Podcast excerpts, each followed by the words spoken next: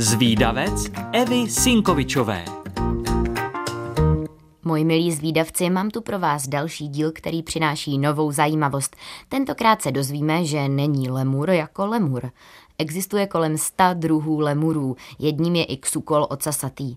Ze zoo a možná i ze známého filmu znáte lemura s názvem Lemurkata. Ten, o kterém si ale budeme povídat dnes, vypadá trošku jinak. Podle mě je spíše děsivý než rostomilý, ale o to zajímavější. Samotářská poloopice žije kde jinde než na ostrově Madagaskar. To je jinými slovy lemuří ráj. Čtvrtý největší ostrov světa je desítky milionů let oddělen od pevniny a izolován od zbytku světa. Vše se tu vyvíjí samostatně a většina druhů jsou endemity, to znamená, že přirozeně nežijí nikde jinde. Ksukol je největší ze všech nočních poloopic. Má velkou hlavu a krátký krk, velké uši připomínající ty netopíří a tmavé dlouhé prsty na horních končetinách s hnědými drápky. Jeho ruce tak vypadají vlastně jako dva pavouci. Nejdelší je tenký prostředníček.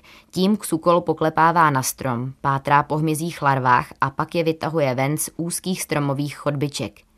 Díky takto specifické specializaci rukou však nejsou jeho ruce příliš praktické na běžné lezení po větvích stromů. Prstů navíc ksukol nemá pět, ale šest. Jeden je takový malý paleček, který roste k sukolovi ze zápěstí a dokáže s ním vyvinout velkou sílu. Tím si taky nahrazuje jinak celkem nepoužitelné zbylé specializované prsty. Má taky dlouhý, mohutný a pořádně chlupatý ocas a ostré zuby. No je to vážně zvláštní stvoření, takové strašidelko. Domorodci mu říkají aje aje. Chrup mu dorůstá, což připomíná veverku. Jeho ťukání prsty na stromy pak zase připomene zvuk datla. Jeho čenich trochu připomíná hlodavce, za kterého byl taky ksukol dlouho zaměňován. Tahle poloopice prostě mate. Nepochutnává si jen na larvách, ale i na ovocných šťávách. Některé skvasí a pak obsahují alkohol.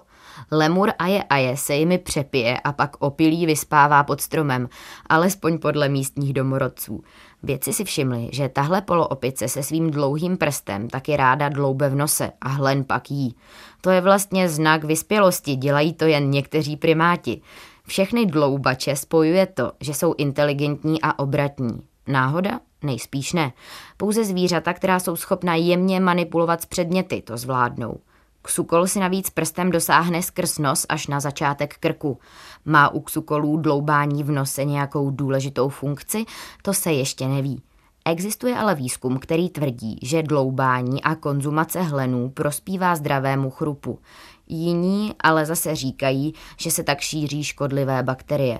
Co je ale jisté je, že ksukol je velmi ohrožený, ubývá jeho přirozené prostředí a bohužel patří mezi druhy, kterým hrozí vyhynutí. Doufejme, že k tomu nedojde. Holky a kluci, pokud chcete o ksukolech ocasatých někomu vyprávět, ale nestihli jste si všechno zapamatovat, tak nevadí.